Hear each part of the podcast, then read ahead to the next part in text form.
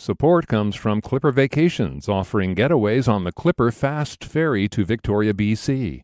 Clipper Ferry and hotel packages from $250 per person. Enjoy historic charm, afternoon tea, and more. Terms and conditions apply. Details and booking at clippervacations.com. You're listening to Soundside. I'm Mike Davis. Kurt Cobain was a defining figure in Seattle's music history. He was the poster child of the grunge era who rose to international stardom and whose life was cut tragically short. This year marks the 30th anniversary of his death. Cobain left behind a lot of things hundreds and thousands of fervent fans, a family. But this next story, it starts with his notebook. In it is a list of albums ranging from The Beatles to Black Flag to Public Enemy. It's titled Top 50 by Nirvana. A new podcast called The Cobain 50 from KEXP is looking into the backstory of those 50 albums. I went to KEXP and met up with Martin Douglas and Dusty Henry, the hosts of the Cobain 50, to talk about what these albums mean to them. And we started with a little trip down memory lane it's funny you guys started off episode one with your little with your little Seattle Weekly history of both of y'all being there, and just so the audience knows, I was there at that same time too. So it's it's full circle right now. I'm so glad to be here with both of y'all. Yeah, it was a it was a great era. I remember reading the weekly every week Me when too. I contributed to it yeah. because it wasn't like I was reading for my own stuff. I was reading for everybody else's stuff. Hey, me too. and that uh it's like that um that saying goes, rising tide raises all ships. That was man, that was a beautiful time. I agree. I agree. It was a beautiful time in in Seattle music as well. And just having the opportunity to cover it in print writing these things, having the relationship with the artist, the scene. Uh, I, I truly, truly miss those days. Man, I miss print. Me too. What happened? I feel like the old dude these days talking about back when when I wrote in a newspaper. Back in my day. yeah, yeah. Wearing the fedora with the press. Yes. Yeah. Back in my day, they stopped at the bus stop and opened the thing and grabbed the paper out. All right. So y'all are highlighting 50 albums on this podcast, all taken from Kurt Cobain's notebook. Can you tell us a little bit about that notebook? What was written in it and how y'all chose to make a podcast around these notes? Yeah, so Kurt was a prolific journaler. They eventually published his journals kind of controversially a number of years back, maybe 10, 15 years, longer than that. Uh, yeah, know. 2002, I think. So, yeah, more like 20 years. Yeah, and, and they, they were really, you know, stream of conscious diaries. There's, there's comics he drew, just his random thoughts, of lyrics. And one of his journals was a list of, it says Nirvana's top 50 albums. And that list has been influential in its own right. Martin and I bonded over that when we uh, first met. Uh, it's just a crazy list, and it goes from the gamut of like hardcore punk to like the Beatles. Oh yeah, I'll tell you something. Bands like the Shaggs. You can never anybody in this world. All over the map, and you get really an insight into who Kurt was, and also just the other aspect of him of not just being a prolific songwriter, but an advocate for music he loved. No, that's a good point. Uh, I would argue that if you want to know anything about somebody, ask them their favorite albums from growing up. Like like yeah. that will definitely give you a sense of who that person is. But I gotta ask, I mean, 50 albums. Martin, does that mean you're doing 50 episodes of this podcast? Yeah, we're gonna do most of them. I think there are a couple that we're feeling dicey about ethically, so we're we're not gonna cover those in depth. We've chosen not to cover those, but I mean, yeah, for we've we've basically got the bulk of the list, the vast majority of the list. Of the fifty albums, what are what are a couple that you're particularly looking forward to talking about? Well, I um, actually did episode one, last week's episode, on the Stooges' Raw Power, which is a very fundamental record for me and inspired most of the music that I enjoy today.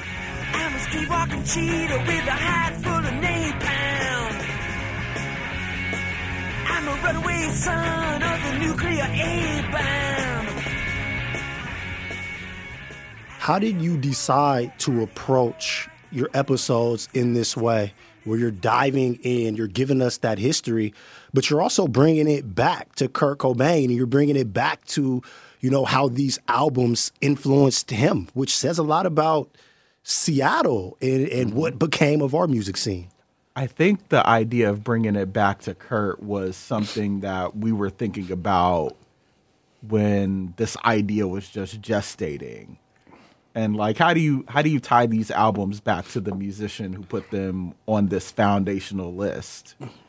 And the idea about how that band influences one of the most influential artists of his generation and I think that for the Stooges in particular, it was a foundational record for so many musicians. And even outside of Kurt and Nirvana, the Stooges were fundamental in kind of building what would become the Seattle scene. Like Mudhoney loved the Stooges, idolized the Stooges. Alice in Chains, idolized the Stooges, so many other bands from this area specifically. That was a big record in Seattle. Yeah, and it was a big record. I guess everywhere. I loved I loved the snippet that you dropped in about the Ramones and how you know they didn't come together because they liked each other. They came together because they all got down with the Stooges. Yeah, and, and that's super cool. Dusty, we're in a place right now where a lot of the youngsters are, are able to go back and listen to a lot of old music. Like everything is being digitized, so yeah. it's real easy for them. What do you think young folks who have never heard of some of these older bands will get from listening to this series of podcasts that's going to revisit so much of this classic music? Mm. That's a great question. I think they're going to find a lot actually, and I think you know it's interesting like, being on TikTok and you like because this list when I found this list as a teenager, it changed my whole worldview. It was like I listened to these bands and it just opened up so much more music to me. And I see people on TikTok they'll like, oh, you got to check out Slowdive or My Bloody Valentine or Nirvana, right? And they a lot of like this Gen Z, like this Gen Z, a lot of these, these young kids, they sure like Nirvana.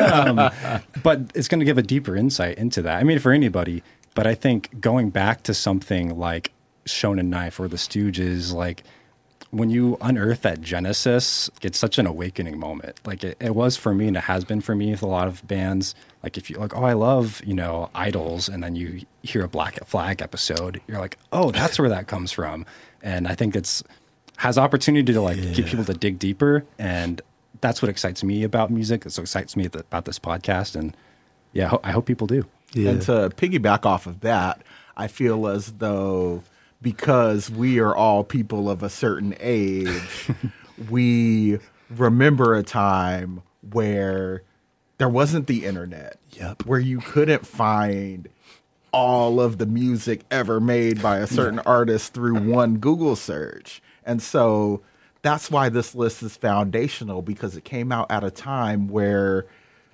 music was not quite as accessible and you had to go out there and search. You had to go to the library, to the music store, to the bookstore to read magazines about these artists and that's how you figured it out.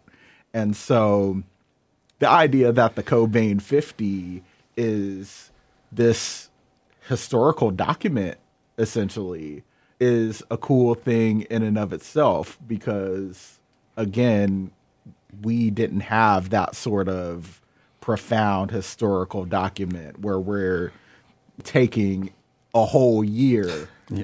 to get into all these albums. It's like the ultimate like older brother turning you onto music. Like consolidated and took a list. Absolutely. yes.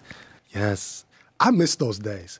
Is it better or worse now for music just in the way that you don't have to be of the culture anymore to experience the culture? You used to have to go places. You used to have to have a big brother that was into things or, or that friend at school.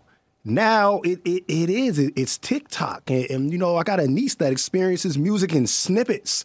Like like I'm just curious like this I mean like we're all we're we're former newspaper writers man. That says a lot about us. And we all wrote about music how do you feel about how music is consumed now versus even 5 years ago 10 years ago? It feels so different. It feels different and, and in some ways it's really cool. Like i love to be able to access anything and like stumble onto something new but again like you sometimes lose out on a little bit of the depth of it and the specialness of it. Yes. like when you find when you found like back in the day 10 years ago when you found a record like it was like i i found this thing and this is my thing and i gotta you're, you're searching for any snippet you can for context and and now it's so easy to just skip next daily mix like and I don't want to rag on that too hard, but it, it loses a little bit of that like sentimental specialness of it and the community around it too. Like, like you're not really you don't have to talk to anybody; you just get it fed to you, and like so true that's something that I think gets really lost. these kids are buying band tees off the internet, man. you don't even got to see the band anymore.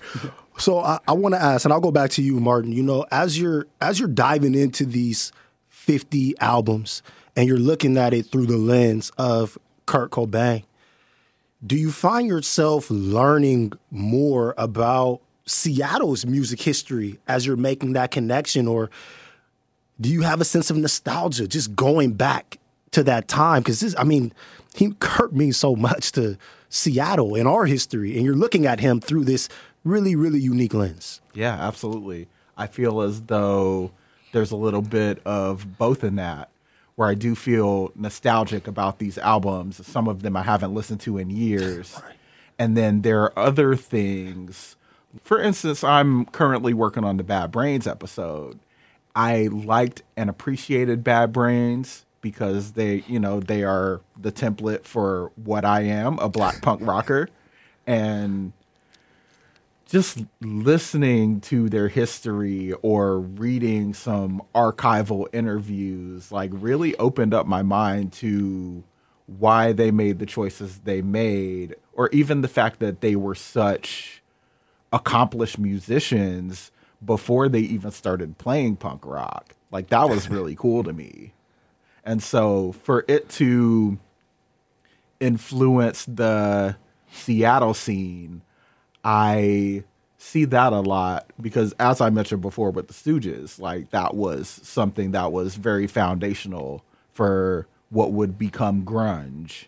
And there are other records on this list that, you know, were foundational for a lot of great artists that came out of here and a lot of the scene, you know, going back to what Dusty's saying about how there aren't really scenes anymore because of TikTok and social media.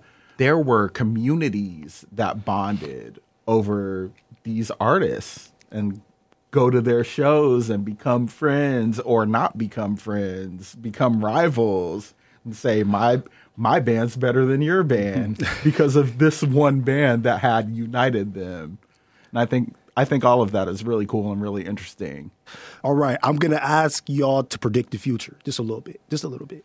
Kurt Cobain is gone; he's not here, but you all have done this deep dive into his list of these 50 albums for each of you. And I'll start with you, Martin. I'll put you on the spot. If you had to pick a contemporary album that you think would have made Kurt's list, what would it be? I've been thinking about this a lot. And actually, I think Kurt would have been a big MF Doom fan.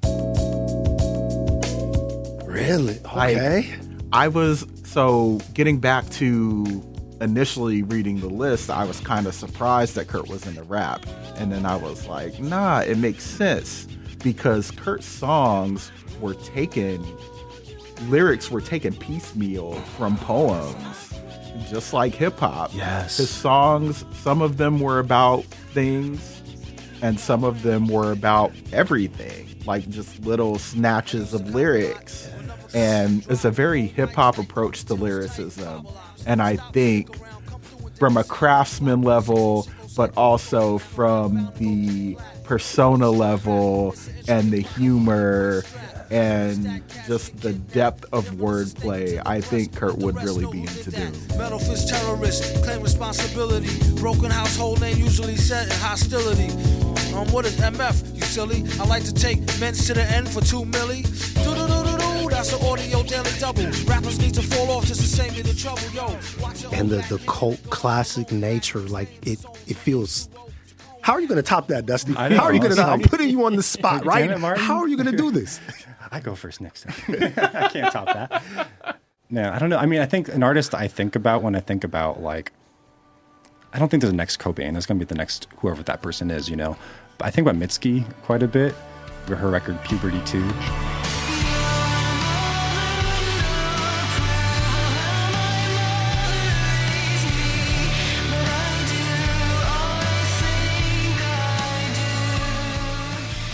And just the way that Mitski to me is so fearless, and I think with each new record she goes a different way. She experiments. Puberty Two, I think, is one of her most experimental records. You know, you always you always wonder what Kurt would have done next, and like when you hear like stuff like his last song, "You Know You're Right," or some of these like demos on the with the Lights Out box set, you can hear him going more indie pop maybe or, or something like that. And I feel like Mitski does that, but then she's got that hard edge that that Kurt had. Another record came to mind was Andre 3000's latest record, New Blue Sun, just in terms of like going totally off the map. Kurt did a record with William Burroughs, was it? Mm-hmm. Like, Yeah. it was just him playing guitar over poetry, like just going full experimental, like just not doing what it's expected. I feel like that is so Kurt to me, and I feel like he would have resonated with that. So you know people that really love the craft, that really love music. Yes. Martin, Dusty, thank you both so much for joining me. Appreciate y'all. Thank you, Mike. Thank you, Mike. Such a pleasure, man.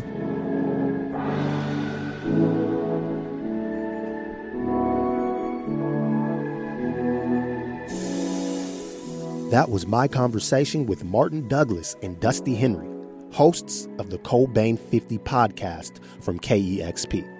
The first two episodes are available now, and we'll post the link to the podcast on KUOW.org.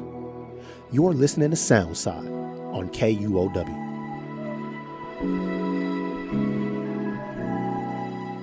Thanks for listening to Soundside. By the way, this show is only possible because listeners support us.